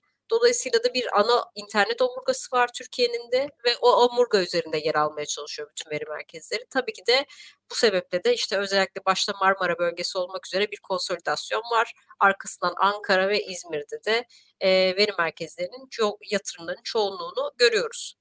E, yer seçimiyle ilgili olarak da dediğim gibi maalesef bu ikisi kriter olmazsa olmaz. Onun üçüncü kriteri de tabii ki iklimsel açıdan eğer e, daha soğuk iklimde yer alan bir veri merkeziniz varsa tabii ki daha enerji verimli ve e, şey e, yatırım maliyeti ve ilk yatırım maliyeti ve işletme maliyeti düşük veri merkezleriniz olabilmektedir. Dünyada da bunun örneğini görüyoruz. Mesela birçok veri merkezi sahibi İrlanda'da e, ya da Baltık ülkelerinde e, yatırımlarını yapıyorlar. E, tabii ki iklim bunlardan birinci kriter. İkincisi de farklı hukuksal regülasyonlar var ama konumuz dışı olduğu için oraya çok girmek istemiyorum. İngiltere'den bir örnek vermek isterim. Mesela şu an e, İngiltere veri merkezleri açısından doymuş bir pazar. Türkiye gelişmekte olan bir pazar olarak kabul ediliyor. E, ve mesela şu an İngiltere'de yeni veri merkezi yapılması için ruhsat almak çok zor. Çünkü e, enerji talep e, arzı sınırlı e, ve ancak var olan mevcut bir yapının dönüştürülerek veri merkezlerinin inşa edilmesine izin veriyor. Eski sanayi tesislerinin mesela e, dönüştürülmesi gibi, e, atı, e, atıl fabrika durum fabrikaların yeniden e, alanlarında kullanılması gibi. Ve burada mesela özellikle belediyeler yatırım kararlarını onaylarken de e, veri merkezlerinin e, den at çıkacak olan atık ısının değerlendirilmesini e, ön koşullardan biri haline getiriyorlar. İşte bu bizim district e, heating dediğimiz işte yani e, bir şehri e, merkezi ısıtma merkezi soğutma sistemleri olabilir. Bunlar üzerinden e, ısının geri kazanımı projeleri olabiliyor. Mesela Almanya'da bir örnek var. Havuz. E, veri merkezinin yanında bir e, kamuya ait açık bir havuz var ve bu havuzun ısıtılması veri merkezindeki atık ısıdan faydalanarak olabiliyor. E, bu şekilde en azından çevreye ve doğaya verilen zararı biraz minimize etmeye e, ve e, olabildiğince de bu enerjinin geri kazanılması sağlanıyor. E, Türkiye'de de durum böyle. E, insan kaynağı açısından da e, bizim her sene yaptığımız anketlerimiz var. E, veri merkezi sahipleri ve son kullanıcıları ile ilgili ve orada e, personel ve kadro tarafında da sürekli sorularımız oluyor. E, ve bununla ilgili bizim görüşümüz şu şekilde e, gerçekten veri merkezi sektörüne ilgi e, istenilen düzeyde değil çünkü çok bilinen bir sektör değil ve aynı zamanda çalışma şartları da kolay bir sektör değil. Özellikle mühendislik mezunlarının e, elindeki imkanları göz önüne alırsanız üretimden inşaata, e, süreçlerden e, kurumsal beyaz yakaya birçok alanda iş fırsatı bulunan bir sektördür mühendislik sektörü. E, veri merkezleri özellikle bu anlamda biraz 7-24 çalışan, e, vardiya sistemiyle çalışan verim e, bir sektör olduğu için de e, şartları daha ağırdır. E, bir de maalesef cinsiyet eşitliğinin olmadığı sektörlerin e, başında geliyor bu anlamda. Çünkü e, özellikle kadına yüklenen sosyal görev, e, sosyal hayattaki e, görevler vardiyalı çalışmanın önüne geçiyor. Bu sebeple de özellikle veri merkezlerinin işletme ve operasyon ekiplerinde biz kadın çalışan çok göremeyiz. E, dünya nüfusunun da yarısının kadın olduğunu düşünürseniz aslında orada kullanılmayan çok ciddi bir insan kaynağı da maalesef mevcut. E, bu konuda hem Uptime Enstitüsü olarak bizim de çalışmalarımız var. Özellikle üniversitelerle işbirliği yapma konusunda ve sektöre özellikle kadın istihdamının arttırılarak e, bu sektördeki kısır döngünün kırılması ve daha fazla e, işte mühendislik, STEM alanında aslında Science, Technology, Engineering tarafındaki e, tarafına daha fazla insan kaynağını çekmek ve dolaylı olarak da veri merkezi sektöründeki insanların e, insan ihtiyacının karşılanmasını amaçlıyoruz. E, özellikle Amerika'da bir uygulama var. E, bu Türkiye için de aslında bir e, fayda sağlayabilir. E, bildiğiniz gibi e, asker kökenliler emekli oldukları zaman e, başka bir işe adaptasyon konusunda zorluk yaşıyorlar. E, ancak veri merkezlerinde şöyle bir avantaj var. Veri merkezlerinin bir el kitabı vardır ve siz o el kitabına göre işletmek zorundasınız. Dolayısıyla askerde kuralları ta- takip etmezseniz ölürsünüz. Veri merkezinde de kuralları takip etmezseniz kesintiye sebep olursunuz. Bu konuda bir paralellik olduğu için de e, ve kurallara sorgulamadan yerine getiren bir e, bireye ihtiyacımız olduğu için de e, özellikle e, eski asker emeklileri ya da işte ordudan ayrılan e, teknik kişiler veri merkez sektöründe çok rahat iş bulabiliyor. Ve Amerika bu konuda e, öncülerden birisi. E, Türkiye'de de bu e, düşünülebilir. Özellikle e, dediğim gibi emir komuta zincirini takip edecek, e, kendi başına karar alıp uygulamayacak bireylere ihtiyaç var çünkü veri merkezinde de. E, buradan da bir insan kaynağı fayda sağlanabilir. E, Meltem Hanım çok teşekkür ediyorum. Çok güzel bir e, örnek de verdiniz. E, içgörü de paylaştınız. E, e, gerçekten çok çarpıcıydı.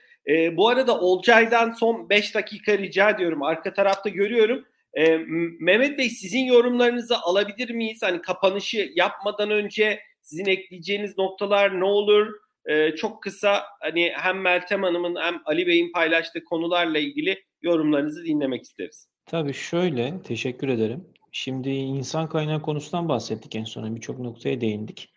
Ee, yani gerçekten işte Meltem Hanım dediği gibi yani bulunması, yetiştirilmesi, sürece dahil edilmesi, o tecrübeyi kazanması gerçekten uzun sürüyor. Bu çok kısa bir süreç değil. Ee, ve hani bu süreçlerin hepsini tamamladıktan sonra ancak işin belki dizayn ve diğer kısımlarıyla alakalı bir noktaya gelinebilir gibi bir yapı var. Ee, insan kaynağı noktasında zaten hani bu global ölçekte mi diye sordunuz. Evet global ölçekte bunu karşılaşıyoruz. Yani bu sadece Türkiye özelinde ya da bizim coğrafyamız özelinde değil birçok noktada doğru kaynağa ulaşabilmek, doğru e, ekosistemi kurabilmek kolay değil. Bir de işin e, third party olarak adlandırdığımızda siber güvenlik boyutu var. Yani şu ana kadar çok belki değinmediğimiz işin altyapısı kısmı ama yani evet erişilebilirlik artıyor. Bu noktalara olan bağlantı sayılarını arttırmak istiyoruz. Daha fazla yerden denetleme yapmak istiyoruz. Daha fazla bilgiye erişmek, bu bilgiyi kullanmak istiyoruz. Ama sonuç itibariyle sistem komplike bir yapı ve bu yapı içerisindeki en zayıf halka oranında güçlüsünüz gibi bir mevcudiyet var şu anda e, siber güvenlik anlamında. Haliyle en ufak donanımdan ya da işte yazılım süreçlerine ya da tüm kullanıcıların da uyması gereken kurallar silsilesi olarak değerlendirirsek e, geleceğinde veri merkezlerin evet hani sürdürülebilirlik, verimlilik her zaman olmazsa olmaz ama her geçen gün daha fazla siber güvenlik kısmında öne çıktığını görüyoruz. E, ben en son hani kapanış için belki Ali Bey'e sözü e, bırakalım derim. E, bu noktada e, benim söyleyeceklerim bu kadar şu an için. Bizim hani şirket olarak son söyleyeceğim konu şu. Yapmak istediğimiz şey çok basit. Tüm paydaşlarla beraber minimalde 10-15 sene ayakta kalacak olan, bina yapısı itibariyle 20-30 sene boyunca bir veri merkezi olarak hizmet edecek olan bu yapıların en doğru şekilde dizayn edilmesi ve geleceğe hazır bir halde bulunması ve doğru şekilde işletilmesi bizim önceliğimiz olacak. Ben teşekkür ederim. Çok teşekkürler Mehmet Bey. Ali Bey size dönelim. Siz neler söylemek istersiniz? Ben bu şunu da anladım. Yani bu sohbette bir veri merkezi e, başlığıyla başladık ama hani Meltem Hanım'ın paylaştığı örnekler, Ali Bey sizin e, paylaştığınız örnekler, Mehmet Bey aynı şekilde hani burası o kadar çok yere dokunuyor ki e, Derya Deniz hani Mehmet Bey şimdi e, bilgi güvenliğinden de bahsetti. Hani e, çok hakikaten çok e, derin uzun konular, uzmanlık alanları. Ali Bey size dönelim. Bu sohbeti birlikte sonlandırmadan sizin ekleyeceğiniz neler olur? Teşekkürler tekrar. Ee, tabii az önce insan kaynağı problemlerinden bahsedildi. Hani bunları biz de yaşıyoruz. İşte eğitimle alakalı süreçler hani buna yönelik zaten kendi içimizde eğitim süreçlerimiz var. Ee, bunlar hani bir şekilde e, yönetiyoruz, yönetmek durumundayız. E, ama e, kolay şeyler değil insan kaynağı perspektifinden baktığımızda. İklim değişikliğinden bahsedildi. Mesela ben bir iki orada da gene çarpıcı örnek vereyim. Geçen sene Londra'da Google Cloud'un altyapıları mesela aşırı sıcaklardan dolayı e, işlevsiz hale geldi. Benzer şekilde Amerika'da Twitter'ın Sacramento'daki e, veri merkezleri e, sıcaklıklardan etkilenerek e, devre dışı kaldılar. Bazen de hani bu tarz mesela biz tesislerimizi tasarlarken son 50 yıllık sıcaklık değerlerine bakıyoruz ve buradaki minimum ve maksimum sıcaklıklara göre tesislerimizi tasarlıyoruz. Mesela biz şu an artık şunu tartışmaya başladık.